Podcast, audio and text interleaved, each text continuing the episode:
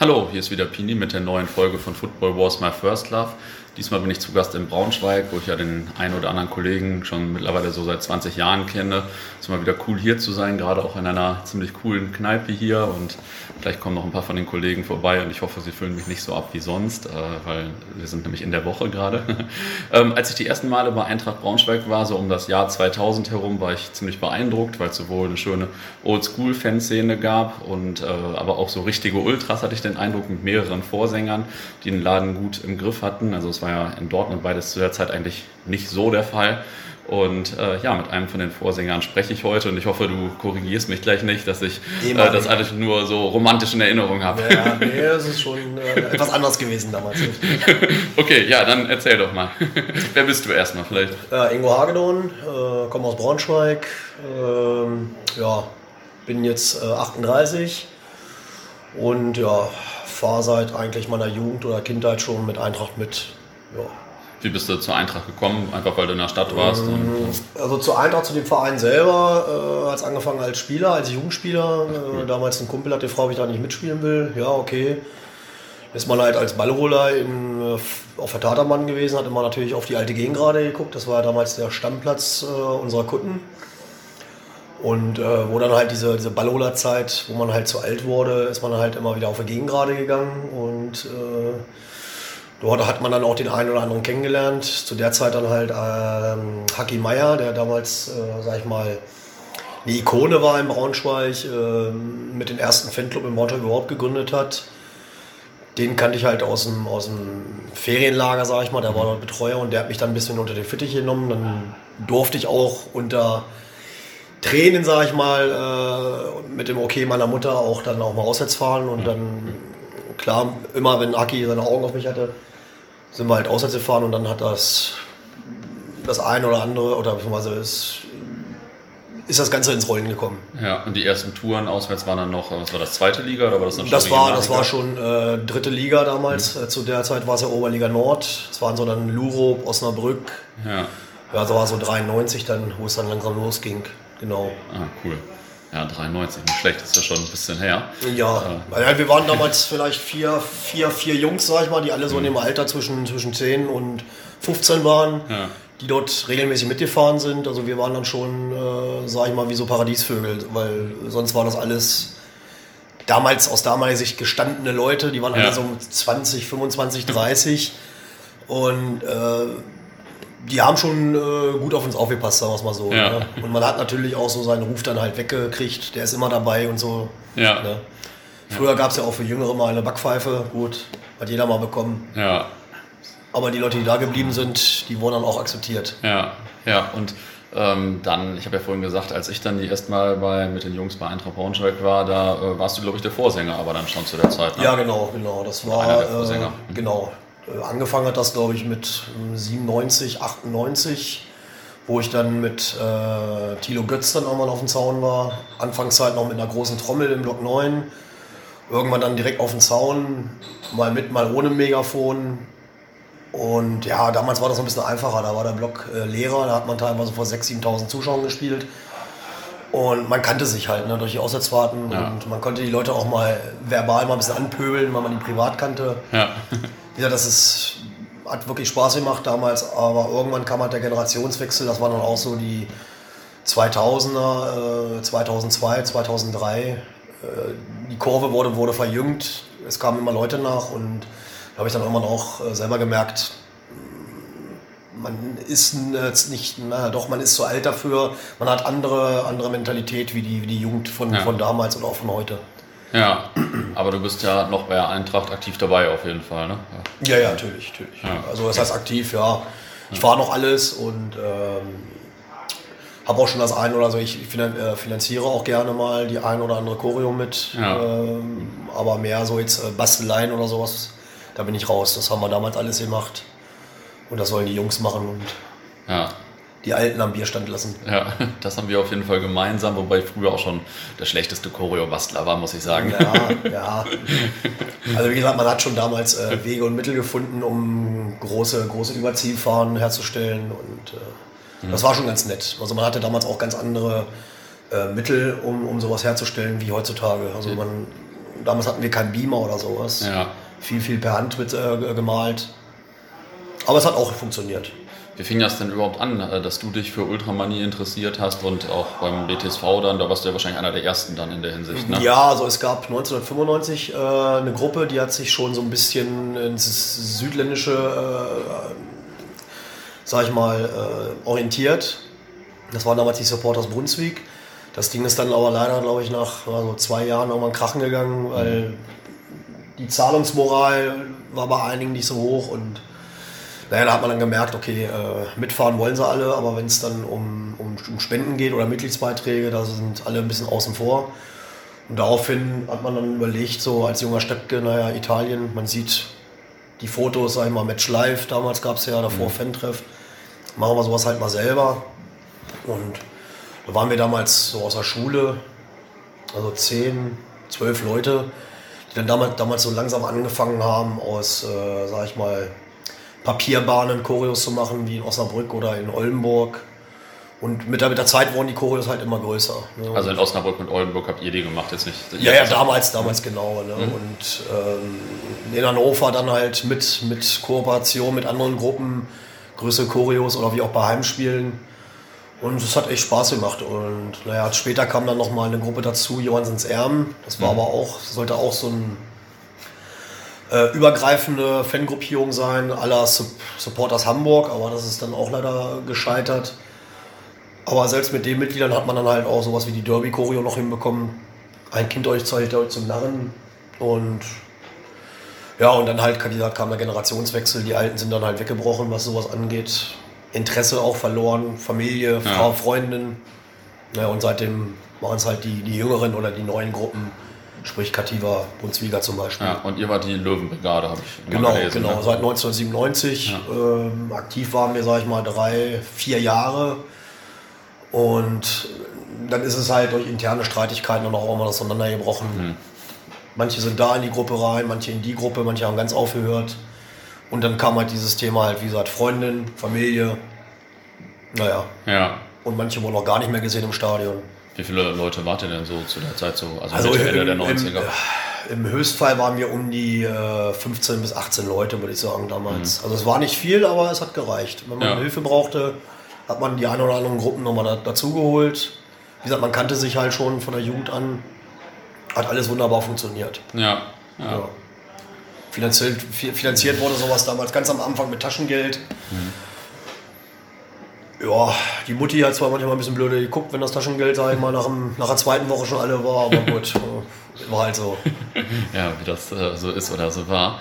Ähm, du, du, hast vorhin schon ein bisschen gesagt, das habe ich vielleicht zu romantisch in, äh, in Erinnerung. Wie war das denn so äh, zu der Zeit in der Fanszene? Wart ihr da als Ultrastar dann direkt gut angesehen? Also fanden das Leute gut, dass ihr den Choreos gemacht habt oder war das eher ein bisschen problematisch? Naja klar, es war wieder wie überall in Deutschland, man wurde erstmal ein bisschen mit skeptisch, äh, Skepsis an, angeguckt. Ich meine, da sind irgendwelche 15, 17, 18-Jährige, äh, die wollen da jetzt irgendwie in der, in der Kurve bestimmen und die Kunden damals, äh, mit dem musste man natürlich erstmal ein bisschen warm werden. Ne? Also ich ja. selber hatte damit kein Problem, aber die anderen halt. Äh, was Hools angeht, zu der Zeit, wo wir halt aktiv waren, waren unsere Hools ja so gut wie weg. Also mhm. aktiv zumindest. Ab und zu waren sie beim Fußball oder mal Abschlussfahrt. Mhm. Aber man hat sich halt gut, gut eingebracht und ähm, mit der Zeit, man kannte sich, gerade durch Auswärtsspiele, waren wir auch nicht gerade äh, zahlreich vertreten manchmal, äh, hat man sich halt akzeptiert. Ja, ne? ja. Reibereien gab es eigentlich so gut wie nie. Wie gesagt, es sei denn, einer war mal frech, auch von unserer Seite, ja. dann gab es natürlich auch mal eine Backpfeife. Ja. Gut, das gab es damals halt. War ja. halt normal und hat, glaube ich, bis heute keinen, keinen geschadet. Ja, und war das äh, für euch hilfreich, dass ihr damals in der äh, dritten Liga gespielt habt, also in der Nordliga, weil vielleicht die Auswärtsfahrten nicht so weit waren ja, und so, weil man sich so die Leute, die Leute eher kannte und so. Definitiv. Man hat es mal ein bisschen abgekotzt, weil man so das ein oder andere Jahr mal, sagen wir mal sechs, sieben Mal nach Hamburg fahren musste. Also mhm. was weiß ich, VfL 93 Hamburg, St. Pauli Amateure, HSV, äh, Lurup und ach, was weiß ich noch alles gab. Aber wie gesagt, die, die, die Auswärtsfahrten waren natürlich sehr nah dran. Man konnte das Wochenendticket damals nehmen, was ja damals äh, ein Apfel und Ei gekostet hat. Ja. Und das war für jeden erschwinglich. Ne? Und für manche, äh, der halt keine Kohle hatte, mein Gott, dann hat man gesammelt, jeder eine Mark zu der Zeit oder später auch einen Euro in einen Klingelbeutel gepackt. Hm. Dann konnte jeder mitfahren, auch wenn er mal kein Geld hatte. Ja, ja, cool. Nicht schlecht. Hast du da besondere Spiele in Erinnerung oder besondere Höhepunkte so aus der Zeit? Aus meiner aktiven Zeit, klar, das Derby. Auch wenn wir dort 4-0 verloren haben in Hannover damals. Hm. Also wir haben damals Stimmung gemacht, als ob wir 4-0 gewonnen hätten. Das war das, das war, in der Regional, also in der dritten Liga auch. Das ne? war, glaube ich, 98, glaube ich, wo wir ja. verloren hatten. Ja, und dann gab es natürlich immer wieder einige Spiele, Lübeck zum Beispiel, also diese ganzen Höhepunkte. Schön war auch immer Herzlake, also das ist ja ein Dorf oben im Emsland bei Lingen.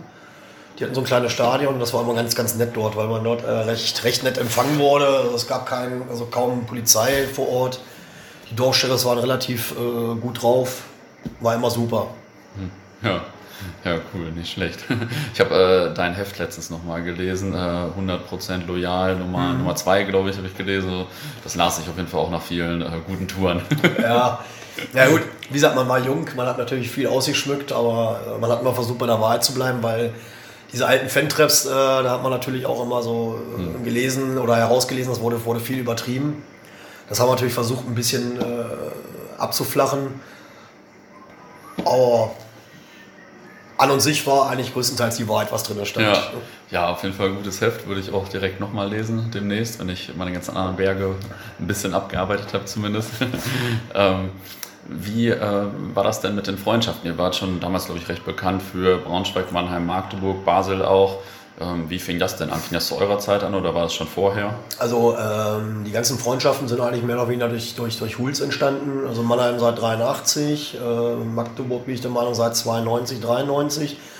Basel müsste ich jetzt ehrlich gesagt lügen, müsste auch Anfang der 90er gewesen sein. Okay, krass. Aber ähm, zu unserer Zeit ist das dann halt zu Mannheim und Magdeburg auch äh, gefestigt worden dadurch, dass äh, unsere Gruppen, also unsere mehreren Gruppen mit Ultras Mannheim ziemlich gut befreundet waren, man hat sich gegenseitig besucht.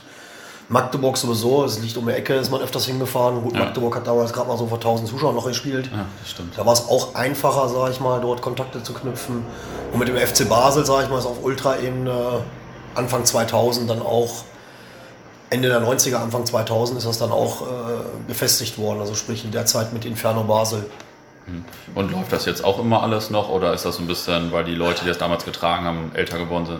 Ja, es ist schwierig. Also äh, im Fall Ultras Mannheim äh, gab es äh, interne Probleme zwischen Braunschweig, also einer Gruppe und äh, den Mannheimern. Dann äh, die jahrelange Abstinenz vom äh, deutschlandweiten Fußball in Mannheim kam dann der Kontakt zu Frankfurt zustande und die ja. jüngeren Mannheimer, die haben zu Braunschweig überhaupt keinen Bezug, eher die älteren. Und dadurch ist das auf Ultra-Ebene auf jeden Fall eingeschlafen. Und, ähm, aber was so die ältere Generation angeht, ob es die Althools sind oder die normalen Fans, sage ich mal, oder Allesfahrer, die stehen immer noch zur Freundschaft. Magdeburg, ältere Generation, Normalos, wie auch teilweise Ultras, stehen immer noch zur Freundschaft, alles super. Und Basel, man kennt sich, man besucht sich gegeneinander, aber jetzt noch von einer offiziellen Freundschaft zu sprechen, ist schwer. Ja. Mach, machen wir gerne immer noch, aber es ist schwer, weil die gegenseitigen Besuche, bis auf, sage ich mal, einen Kern von 100 Leuten, lassen auch schon ein bisschen nach. Ne? Ja, was ja auch schon kein schlechter Kern, sage ich mal. Ja, klar. Geht ja. natürlich dann schon. Ähm, wie hast du denn zu der Zeit so andere Vereine und andere Ultraszenen empfunden? Also wart ihr da einer der Vorreiter in Deutschland oder wart ihr so in der Mitte? Habtet ihr naja, Vorreiter würde ich jetzt nicht sagen. Äh, wir gehörten zwar mit zu den ersten äh, Gruppen in Deutschland, die gegründet wurden. Das war ja, ja nun mal Mitte der 90er, Ende der 90er so, wo das, wo das aufkam in Deutschland, wo sag mal, bis zur dritten, vierten Liga teilweise jeder Verein irgendwann eine Ultragruppe hatte. Aber äh, da wir relativ klein geblieben sind in unseren Gruppen, haben uns natürlich andere Gruppen irgendwann den Rang, Rang abgelaufen. Äh, Stuttgart, Nürnberg, Frankfurt. Da gibt es so viele Beispiele in Deutschland, die dann immer größer wurden, während wir halt ähm, in diesen kleinen Gruppen geblieben sind. Ne? Ja. Aber wir gehörten halt mit zu den ersten, ja. Ja, ja, cool, nicht schlecht. Und äh, für viele meiner Hörer natürlich interessant, wie hast du denn damals so die Dortmunder Fan- und Ultraszene wahrgenommen? Hast du sie überhaupt wahrgenommen oder hattest du irgendwie mal Berührungspunkte so mit oder so? Also wahrgenommen haben wir sie damals, also ich persönlich so gut wie gar nicht, weil wir nochmal dritte Liga gespielt haben und Dortmund äh, war natürlich meilenweit entfernt für uns spielerisch, um auf ja. ihn zu treffen. Äh, klar hat man da mal mit, mitbekommen, dass da jetzt auch was am Machen ist, wobei ich immer äh, selber das kritisch gesehen habe, wie man so eine riesige Tribüne dann äh, als kleine Gruppe ja. Äh, koordinieren will. Ja. Aber so direkt Berührungspunkte hatten wir maximal bei so, so Hallenturniere oder sowas. Und da sind sie schon geschlossen und gut aufgetreten. Aber wie gesagt, aber ansonsten, da gab es noch das Pokalspiel hier, sage ich mal, gegen Dortmund. Ja, als das Licht ausgefallen ist. Ja, genau, genau. Ja. Wo wir ja auch gewonnen haben, bin ich der Meinung, ja. Aber ansonsten waren überhaupt keine Berührungspunkte. Ja. Also, ja, zu der Zeit sind wir noch immer in der ersten Runde rausgeflogen. Ja, gegen Braunschweig kann man mal verlieren. ja, ich glaube, mit den Amateuren haben wir auch noch ein paar Mal verloren. So irgendwie, das waren ja so kleinere Spiele dann. Passiert mal. ähm, wie hat sich das, du hast das vorhin schon angedeutet, nach den Anfangsjahren denn mit den Ultras weiterentwickelt? Du hast gesagt, es gab dann mehrere Gruppen, glaube ich, und äh, so weiter. Ich habe das dann über die Jahre gar nicht so verfolgt, sondern eigentlich nur meine Kollegen haben ein bisschen verfolgt quasi. ja, klar. Ähm, Braunschweig sind natürlich mehrere Gruppen dann auch mal gegründet worden. Äh, immer so so kleinere Gruppen, da mal 10, da mal 15. Äh, man hat irgendwann auch den Überblick verloren, ganz ehrlich. Ähm, man hat auch versucht, immer wieder äh, so eine Art Dachverband zu gründen, was aber auch meistens nicht so ganz geklappt hat. Jetzt, jetzt in dem Augenblick haben wir auch noch mehrere Gruppen mit einer größeren Anzahl. Das klappt momentan sehr, sehr gut. Man hält zusammen. Und so wie es ist momentan, kann man eigentlich recht zufrieden sein. Auch wenn nach, äh, wenn es nach Deutschland raus, sage ich mal, über Presse damals hier, also ich sage nur UB01, dann alles ein bisschen anders aussieht, aber Presse schreibt viel und äh, in dem Fall UB01 hat natürlich auch viel rumgesponnen. Naja, also momentan sind wir so im Braunschweig zufrieden, wie es eigentlich ist. Ja, ja glaube ich. Und ähm, würdest du sagen, es gab irgendwie ein paar Höhepunkte der äh, Fan- und Ultraszene so jetzt äh, insgesamt, also auch nach eurer aktiven Zeit? Gibt es da irgendwie besondere, weiß nicht, Spiele, Choreos oder irgendwas? Ja, Choreos, ja klar, die, die großen Choreos, sage ich mal, in Braunschweig, äh, die Derby-Choreo zum Beispiel in Braunschweig, dann äh, die Jubiläumschoreo bei uns zu Hause. Äh, alles super Dinger, weil man muss mal überlegen, äh, wir haben nicht so eine äh, großen Tribünen wie andere Vereine oder halt versitzplatzte Tribünen, die nummeriert ja. sind, wo man eine Choreo wirklich eins zu eins dann halt wiedergeben kann. Wir haben ja nun mal komplett eine Kurve aus Steh Stehplätzen und da ist es natürlich immer schwer, irgendwas aufzuziehen. Ja. Aber das, was in letzter Zeit so gemacht wurde, detailgetreu, Zeichnungen und so weiter, da sind so einige Beispiele. Also, mhm. ja. ja. Cool. Wie nimmst du jetzt allgemein so Ultras in Deutschland wahr, wenn ihr mit so die ersten Ultras wart damals und wie nimmst du das jetzt heute wahr? Viel professioneller oder größer oder ja, oder wie auch immer? Ich sehe das, äh, klar sind die professionell geworden, die haben feste Strukturen, ähm, wobei ich das teilweise auch so ein bisschen äh, zwiespältig sehe, weil äh, man sagt immer, wir sind eine, eine, eine Fangruppe, also ein Verein, aber trotzdem sieht man immer wieder, dass ähm, die Ultragruppen halt sich herausstechen ähm, aus, aus, aus der ganzen Kurve halt. Ne? Also ich glaube nicht, dass äh, in vielen Kurven ein großer Zusammenhalt zwischen Ultras und den normalen Kunden oder Fans ja. noch, noch entsteht, weil man hört ja immer wieder Ultras raus. Wenn die, wenn die Ultras mal böse sind, in Anführungsstrichen mit Pyro, dann, dann wird gegen die geschrien. Und andersrum, wenn es eine Choreo gibt, halt, heißt es auf einmal die geilen Ultras. Aha, ne? Stimmt. Also das ist ja überall in Deutschland gleich. Ja, wie gesagt, organisierter ist es auf jeden Fall geworden. Jeder, jede Ultragruppe hat ihren eigenen Stand, um äh, Gelder, Gelder für Choreos zu bekommen, was es damals halt nicht gab. Jeder, jede Gruppe hat jetzt mittlerweile, glaube ich, fast ihren eigenen Raum, jede große, größere Gruppe. Also sowas, an sowas war damals nicht einmal, einmal zu denken. Also bei uns war das früher alles ein bisschen lockerer. Ja. Ja. ja. Okay, ähm, ja, eigentlich äh, bitte ich zum Abschluss meine Gesprächspartner immer noch um irgendwie ein, zwei lustige Anekdoten aus der Fankarriere. Ähm, ja, schieß mal los. Oh, oh. Das eigentlich kannst du streichen, ich mach das immer. Oh, ja, ja, da muss ich kurz, kurz nochmal überlegen. Den letzten Satz habe ich da bei der Vorbereitung nicht so ganz gelesen. Ja, lustige Anekdoten, ja. Holstein Kiel auf dem Zaun gesessen, wir schießen in der letzten Minute 1-0. Der Zaun klappt zusammen, äh, man sitzt noch drauf und ja, Hose hin zum Beispiel. Also plus ganzen Oberschenkel. Oh, krass. Dann gab es, was gab es da noch so für Sachen? Oh. Muss ich echt überlegen. Also wie gesagt, in über 20 Jahren auswärts, da sind so viele Sachen passiert. ja, das stimmt. Also, hm. Lustige Anekdoten.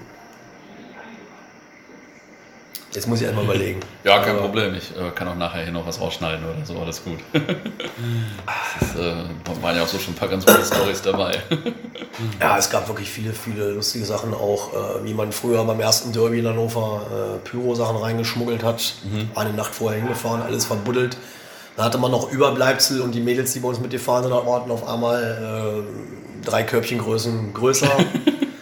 Also, Im, Im Gästeblock verbuddelt hatte der Ja, ja, genau. In Hannover damals der alte Block, der war ja noch an so, so einem Wall, sag ich mal, wo ja. Bäume gepflanzt wurden und da konnte man dann schön einen Tag vorher mal ein bisschen buddeln. Ja.